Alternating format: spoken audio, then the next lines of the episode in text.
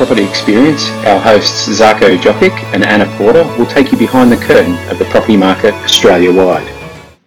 Hello, and welcome to another edition of the Property Experience Podcast. And as always, on the Property Experience Podcast, today's all about giving you the benefit of smart people who are in this room. And it's all about collecting the information and knowledge you need to have an exceptional property experience.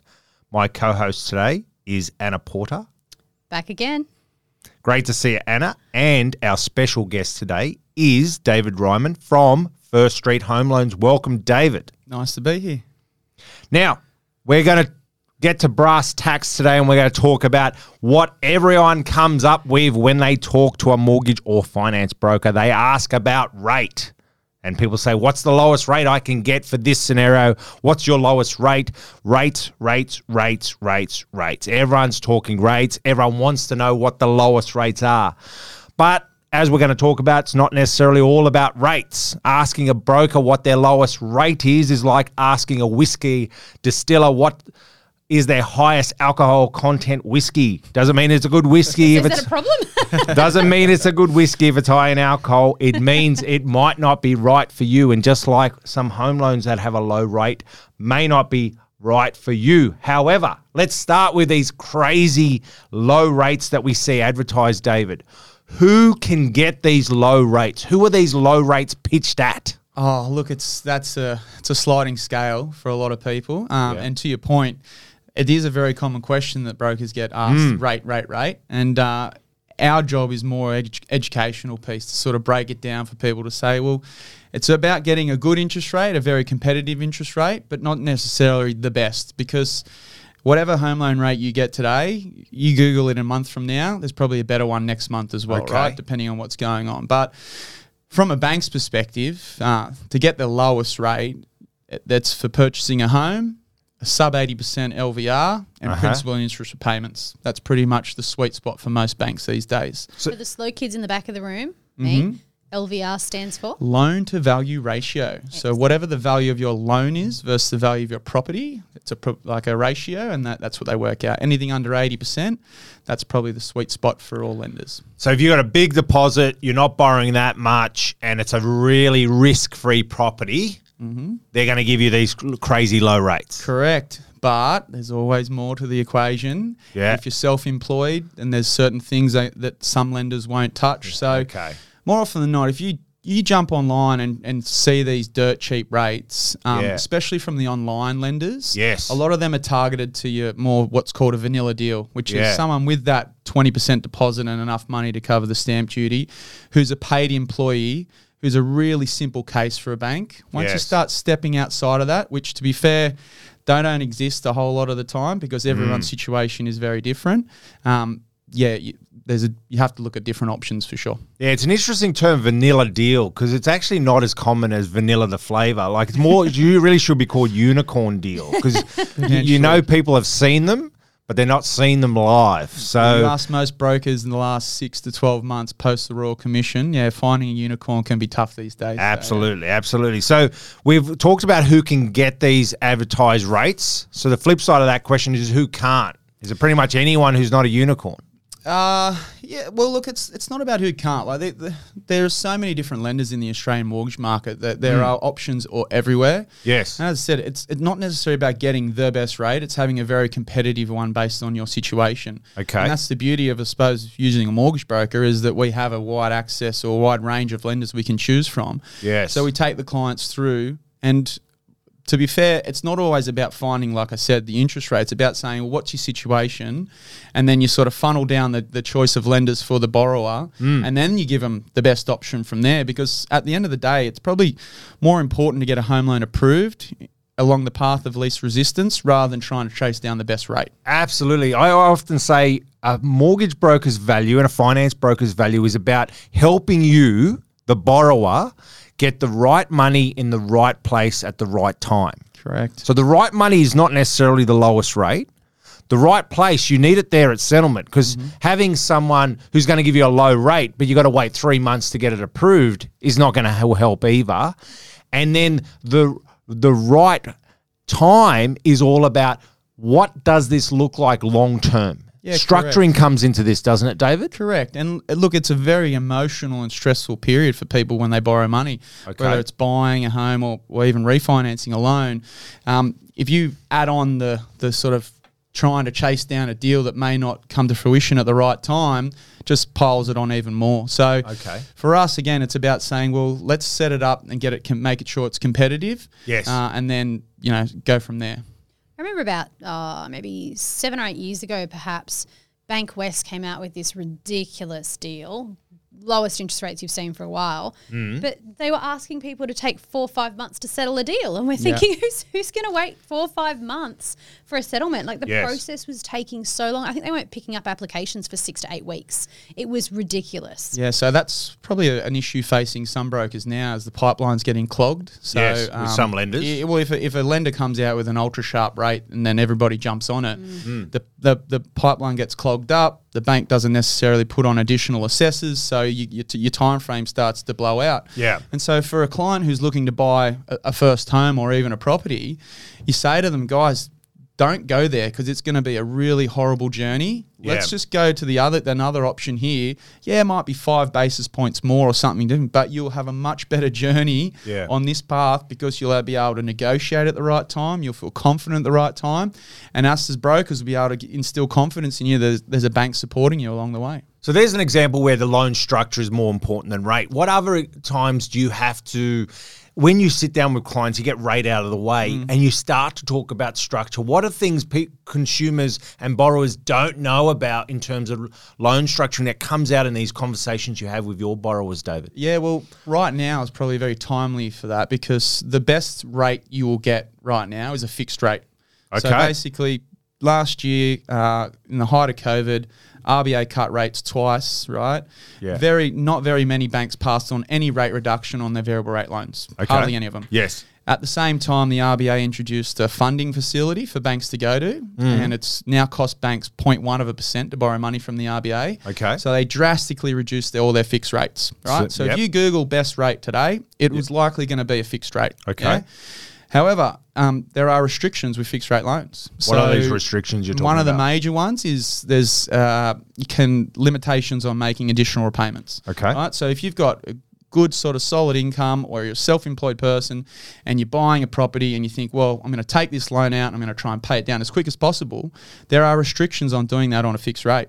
Okay. And if you if you if you run into an issue and you want to pay more, you have to sometimes pay what's called a break fee. Oh, you're So that's when structure becomes important because you say, guys, don't fix the entire loan because if you want to pay it off quicker, there's going to be a problem with that. Mm. So that's why through conversations with brokers, we say, how about we split it up, have a portion of it fixed, a portion of it variable, so you have the best of both worlds. How, how often do people take that split option up? Right now, it would be one of the most popular Really? structures in my 10 years of mortgage broking, purely because, you know, your fixed rates are starting with 1% these days. Yes. You know what I mean? So, you know, I always go back to my parents talking about the good old days of 18%. There's now a one in front of them. Yeah. Um, they're thinking, well, that's fantastic. How much lower can it go? We had a worldwide pandemic. Is you know, is there any other hurdles coming? They think that the fixed rates are pretty low right now. So you'll probably see most of our clients are fixing anywhere from half to two thirds of their loans away at the moment for one to four years. And having the rest in variable gives you the uh, flexibility to pay the variable part down as Yeah, much as you like, but there's still this fixed part. Yeah, correct. in at a lower so rate. you ask a lot of people now, is there more upside or downside on interest rates? And most people feel that given where we are, the world's been through the last 12 to 18 months, this is probably the bottom for Yes. Australia at the moment, given the, the RBA is lending it to people at 0.1 of a percent. You can't get money cheaper anywhere else like that. So, um, yeah, that's why people are taking that fixed portion.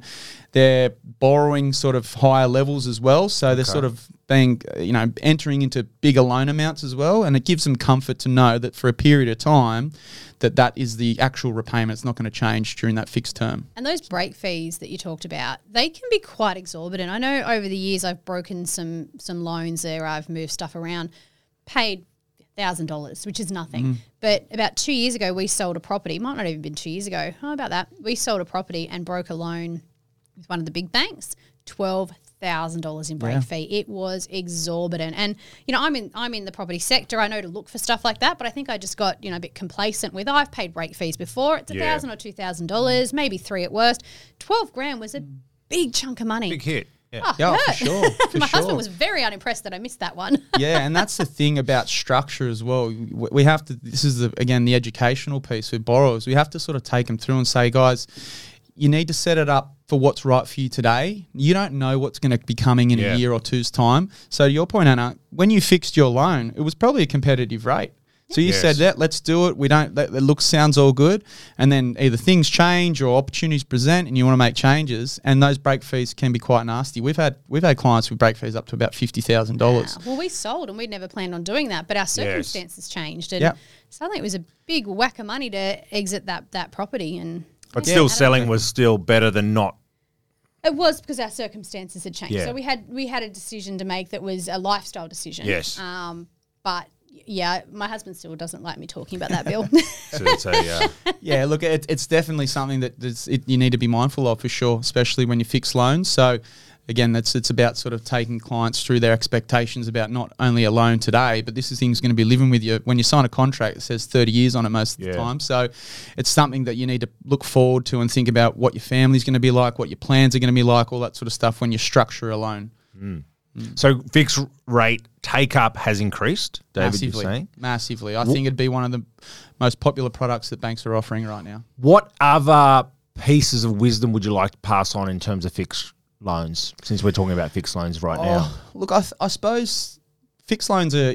It's not also about trying to pick the bottom of an interest rate Yeah. market because not it- happen, it's right? near impossible, Yeah. right? No one I've met can accurately predict them Yeah. outside of six months, right? So, and you just never know what the world's going to throw at you. You know, if Mm. we were fast forward a year ago, we didn't know what the last you know twelve months was going to be like for everybody around the world. So, it's all about I say take away that unknown and do what's right for you and your family. So if you look at it and say this is the most amount of money we've ever borrowed before, Mm. how about we fix a large portion of it because we've done our numbers, we've done our budget, we know if that's going to be our repayment for the next 2 or 3 years. Yes. We're safe, we're comfortable with that. Turn the TV off, forget about interest rates because all you need to do is then have enjoy your time with your family, make the repayments for the period and then reassess in 2 or 3 years time. Yeah.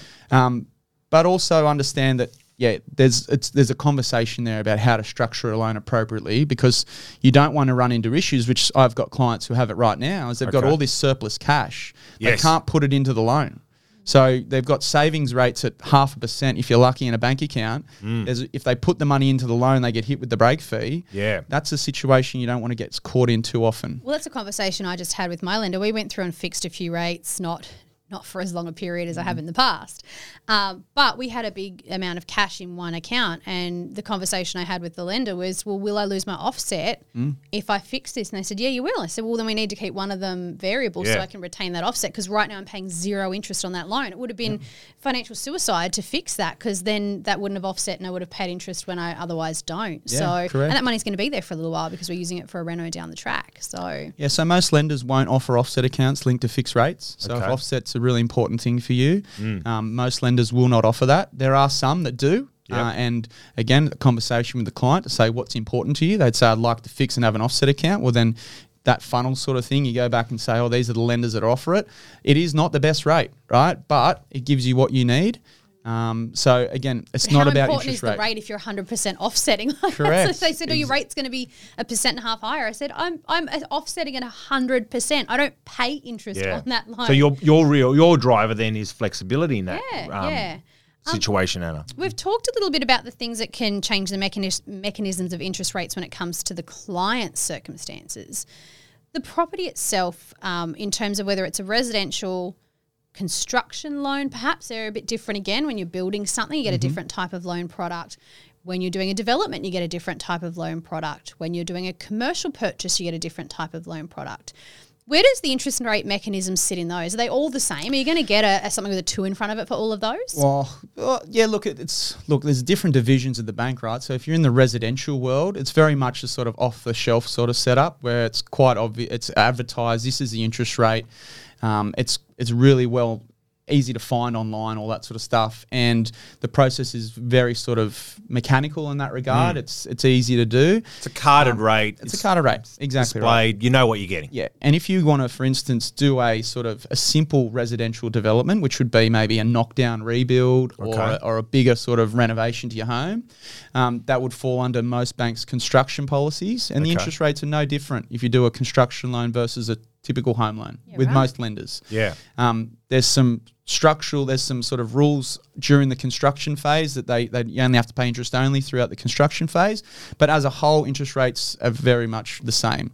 When you step out of the residential world and into commercial, Yes. um, it's all based on risk, right? So the bank will assess your risk based on what type of borrower you are, how much money you're putting in, where the property is, what type of property, what type of property you're building, all that sort of stuff. So, and that is a very much a, a, a different kettle of fish where you know you, you move into commercial banking where the basically the, the bankers are the ones that decide the offers and the types of loan the rates you will get based on your profile and what you're trying to do. Right. So I can't walk up to my my big four bank uh, with a commercial property or a, you know, a development of 15 units and expect to get a residential. Uh, Card look, rate, well, not initially. It won't be quoted up front. It's very much, you'll give us all your information. Let's do the feasibility on it. Let's run through everything. Look, And- they're and really they'll tell you no. competitive. I don't think that, yeah, I don't think the, s- the spreads now are not as wide as what they probably would have been 10 years ago. So you can still get commercial money sort of, you know, around mid twos, even low twos. And even, I've even heard of lower thing, lower rates than that just because at different lenders, they, certain bankers have certain DUA over certain deals, right? So it's very much a case by case basis. So if I want to build a duplex, this is one we get all the time. That Mm-hmm. good old duplex. Everyone's going to cut their Sydney block in half. Yeah. Mm-hmm. Mhm. Because no That'll one, axe it up. Yep, no one else can afford anything else for the kids anymore. So Mm-hmm. kids and granny out the back, family out the front. Mm-hmm. Is a duplex considered a residential style loan? Would that come in under the sort of rates that a residential broker would be able to speak with you about? Or are Yeah. you now tipping into sort of something different again? No, I think a, a duplex is considered sort of two dwellings on one lot. So that would definitely fall in the resi space. Um, Because that can be like we do feasibility analysis a lot of you know single builds, duplexes through to mm, like I looked at a hundred and seventy million dollar project recently. We did analysis on for someone. Wow. Yeah, luckily, luckily I'm a qualified valuer. I would have really struggled with that. Um, and with that, sometimes the, the, there's sometimes such a slim margin in these smaller projects that things like interest rate can make a significant difference to the viability or profitability of these projects. So, you know, if you're Most getting a rate that just doesn't work and you're carrying that over the vacant land, then over the construction period, that can be the difference between doing a project and not doing a project, especially Yes. when margins are tight. Oh, for sure. Especially if like if you're like the mum and dad taking it on, where you've got to pay the builder the margins to carry to build it for you. Um, you've got to pay, like I said, carry the costs of not only the existing loan on the property, but the new, you know, million dollar plus development loan. Um, they're the things you need to add up because people quickly forget that sort of stuff when you know when they they buy and build and sell and they think oh you know, I bought it for a million sold it for two I made a million bucks you go whoa whoa whoa let's go through and yeah. rip out some of the numbers in here Yeah. yeah, so that feasibility is really important And structure, I'd imagine, would be critical in that, whether you're going to retain one, sell them both, hold them, as to what loan you have at the other end, as to the tax implications of how those loans are structured, I would imagine. Yeah, correct. There's not only yeah that the cost as well, but that, like you said, the structural side of things. Because generally, when you're building something like that, you, you, it's it's a single dwelling and it gets built again into a single dwelling. You then need to go to council and do subdivisions. Then you need you know the Yes. bank needs to agree to split the loan if you want to push it to one side or the other side. Yeah, because you might not have the value in one of the properties alone. So you might end up with a, a million and a half, $1.5 million loan at the end of it. And if you're only looking at one duplex, it might mm. only be worth 1.3 and then you're not going to stack up on value, are you? So you if gotta you put sell. the title in your daughter's name who you've done it with and she doesn't have a job, she may not be able to borrow against that second dwelling. Correct, and that's why the like the pre-planning for stuff like that is really critical. To sit down and say, "Hey guys, what are you trying to achieve, and what's going to play out over the course of?" To be fair, probably last two years. You know, because once you come up with the idea, you then got to go source the property if you don't already own it. You then got to get approval through council to do the build. You then got to build it. You got to divide it. Then you got to split loans up. So, Yes. You know, and you've got to be relying on your situation staying quite consistent through that whole period. So there's a lot of there's there's risk in it, but there's also reward if you get it right. And That's you got the point. and I suppose that risk versus reward conversation is determining if the juice is worth the squeeze. Is the journey worth the result? Like, do you actually? Is it worth going through that process? Because you use that great analogy where people tend to oversimplify success. Mm. They say, "I started with a million dollar asset. I ended in t- with two million dollars. I made a million. No, but you went through a long journey where that million dollars could have been accrued somewhere else. Correct. Yeah. With a much easier process or much easier structure. And it's the risk side of things because you sort of say when you do the feasibility on them and you say, oh, look, you're going to come out making $100,000. Yes. And you say, oh, you've got to go borrow 1.5 and carry this thing for two years. Is it worth the risk? Okay. People would say, well, no, it's not enough, you know? So, yeah, definitely have to find the right site, the right project, Yeah. be in the right position financially to embark on something like that. And you need professionals behind you because it's a, it's a, it's a long journey and there's bumps along the way. Speaking of professionals, now I want to just ask this question as a, as a general interest question. And I've known you for a long time, for full disclosure. So you used to be a financial planner, I did. and now you're a mortgage broker. Yep. I s well, I started at- at the same planning and, and broking at the same time. Right. So why why have you picked broking over planning? What was the attraction there? I'm just general interest question. Oh, you, you haven't got enough time to go through that one. but yeah, oh look, inevitably, uh, scale is one thing. So you can't be everything to everyone along the way. Um, It was great at the beginning to sort of get the, the, the foundations of financial advice and mortgage broking in one because you can talk to people on both sides of the fence, you might call it.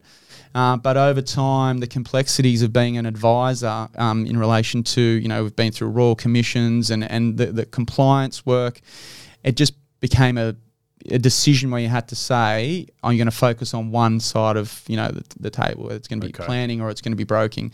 And mortgage broking is a great, great career if you get it right because one, there's no fee involved. So we get paid by the banks, which is always nice to say, hey, I'm going to help you buy your dream home or put you, you know, buy an Yes. investment property for your kids. It's not going to cost you a cent because we get paid by the banks. Um, tran- bit more transactional based, where you know you, you're working with people for a period of sort of six months, and then sort of goes on to a bit of hiatus for a year or two, and they come back once their life's changed a little bit. Yeah. Um, Yeah, so you yeah, get close out the, yeah, the outcome. there's a start and a finish. Exactly Yeah. right. It's episodic. Um, yeah, and um, you know, I, I worked under two really good mortgage brokers who sort of naturally I drifted that way. So it was it was easy decision in the end, um, because financial planning is a tough game. This this this now because given the you know it was a very old school structure with you know hidden commissions in certain products and um, people losing money and you know bad advice and you know you've got trawled through the media last year with what happened at certain institutions. So well, the model protected the ones that were giving bad advice and didn't help the consumer differentiate between the ones that were giving good and Correct, bad advice correct, until exactly the right. changes came through. Yeah, exactly. And and um, it's just a different model and a different beast if, if you want to be a planner these days. And um, I'm The guys glad. that were always doing the right thing are now being penalised. correct. And the guys who are doing the bad stuff are probably just finding smarter ways to do the bad stuff. Well, that's like any industry. There's always a couple of bad eggs in everything, Mm. um, and you know when the regulation comes down to try to weed them out, it's everybody has got to sort of jump on board and, Yeah. and improve. So So we talked before about rate, and rate's often top of mind for a lot of people, and they're coming with the headline item. I want to know about rate, and you sit down and you want to impart that knowledge. You want to take them on that educational journey. You want to share with them. It's more than just about rate. When they've got an existing facility, not they're looking to do something new in terms of a new build, like we talked about before, but they've got an existing facility. They're concerned about rate where how do you have that conversation with the client on the fork in the road whether it's a reprice or whether it's a refinance because i understand david they are two very different things a reprice and a refinance yeah, very different and a lot more involved in a refinance than a repricing. So what a repricing basically means, you're an existing client of a bank. Yes. You've got a home loan there, and you might be a year or two or three into the loan.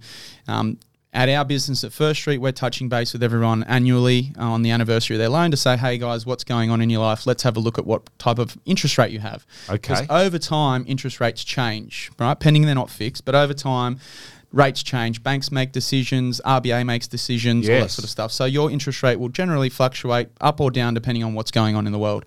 Um, so over time, as I said, we'll go back to our clients and say, hey, let us know what your rate is. Let's go back to the bank to see if we can get you a better deal.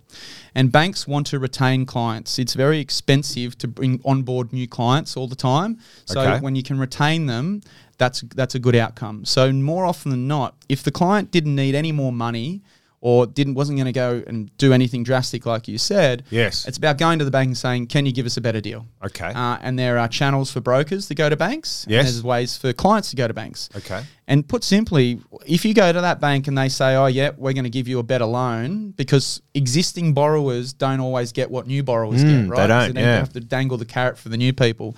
If you can get them back to what's a, deemed to be a competitive interest rate, and you compare that rate or those repayments to what what a, a refine option might option might be, and say they're going to save fifty dollars a month. I would say to my clients, do you really want to turn your life upside down, go Mm. through a refinance, change all your bank accounts again for 50 bucks a month? Yes. And most of them say, absolutely not. I got direct debits everywhere. Yeah. I'm happy to leave it as is. That's a competitive offer. Let's stay there. If for some instance the bank doesn't want to play ball and they're not in the market, well, that's when the refinance conversation comes Mm. up because we can say to them, hey, they don't want to improve your interest rate for whatever reason, and more often than not, you won't find out that reason. You say, listen, if we move you to another provider, this would save you $250 a month. And they go, oh, that's, you know, two and a half thousand, three three thousand dollars a year. Yeah. That's a holiday. That's a big ticket. That's a lot of money. Let's go through that process and, and change over. Plus, we can also add a layer of structuring, flexibility, security, whatever the hot button is that they don't have with the existing lender. Yeah, and exactly right. And uh, probably what's been the flavour of the month the last 12 months is a lot of the lenders are now offering what's called cashback for Oh, okay. refinances. So not only do you get a better deal on the interest rate, they're trying to entice people with physical cash to move over. Hmm. Right? So a typical refinance of a loan might cost anywhere from 500 or $1,000 when you add in discharge costs, government Yeah. charges, that sort of thing. These some of these banks are saying we'll give you three or four thousand dollars to bring your business over to us. Not only a better interest rate, but actually cash in your bank account. Yeah. So they're very getting very competitive in that refinance market to try and grab share off one another. And I think it's very important for borrowers, with the help of brokers like yourself, to sit down and actually look at what that three thousand dollar rebate actually means, Mm. because someone's paying for that somewhere along the line. Yeah, someone is. Yeah. Um, but again, it's, it, as I said, I, I try to encourage people if we can get the rate to what's a competitive market rate and they don't have to turn their world upside down, there's no point changing. Yeah. However, if they said, oh, Dave, we want to do a renovation for $100,000 or we need a new car or we need new Yeah. money, we say we may as well go through the process and see what's available out Mm. there because there could be significant savings there. And that, and that's the thing. As as much as a broker can help, a refinance is still not a pain free process. I, I used to equate it like you've lost your wallet. We now have to reconnect everything that you lost in your wallet with a new bank. Do you want to go through that process? Yeah, correct. And people start get really entrenched in the way they manage their money. You know, so they've got their direct set debit set up. They know where the flo- where it's all flowing. They're really comfortable with those structures. Then you got to say, well, you've got to go contact 25 providers and get all those debits Yeah. resorted out. They say it's not worth for that dollar. There's a dollar figure for everybody. It just depends on what that number is for you. So for the average person who doesn't have a broker as good as you guys over at First Street, because I don't know that every broker would be calling their clients a year in to do that, to be honest. So great work. But for the average person whose broker isn't doing that sort of follow up, I've heard, and this could be absolute rubbish, so I'm doing my little pub test here with it, that you can send your bank a, um, a discharge form to say you're taking the loan elsewhere, and that gets you on the phone to the team that want to keep it and they don't want you to discharge it, and that's when they'll start to really drop their pants on rates. Is that just a absolute furphy, or is this an actual strategy that people can use? it's a strategy I think that people have and will use for sure. So every bank has what's called a retention team. So in the examples, we could go back to try and reprice these loans and, and they say, no, we're not doing anything. As soon as a discharge form hits their retention team and looks like they're leaving, they're on the phone pretty quickly to sort of say to the clients, "Hey, we thought you, we saw that you want to leave us. Can we do anything to keep you?" And it's a strategy used by some people because that's a that's a really surefire way of proving that you're going to leave the bank by lodging your discharge form. Now, I'm not encouraging everybody go sign discharge forms and lodge them with your banks because they'll probably get discredited from most lenders. But You gotta have somewhere else to go. I'm sure people, yeah, I'm sure people have done that in the past because that is a that is the first indication that you really are going to leave. Right. Yeah, th- it, it, you'd almost treat that as a last resort. There are people at the existing lender that want to help you and they want to retain you before it gets to that retention team because you got to think of the discharge forms like a breakup letter. It's you saying, I don't love you anymore to the existing lender, I'm leaving. And And someone may not love their bank. You'd know. well, and like any breakup, they, they're going to beg and plead for you to stay. So they're going to promise to Story water the plants. They're going to promise to put the toilet seat down. They'll promise everything under the sun. Will they do it or not? You don't know, but it's a last resort. You really want to go through the avenue, as David talked about, where you're engaging in dialogue.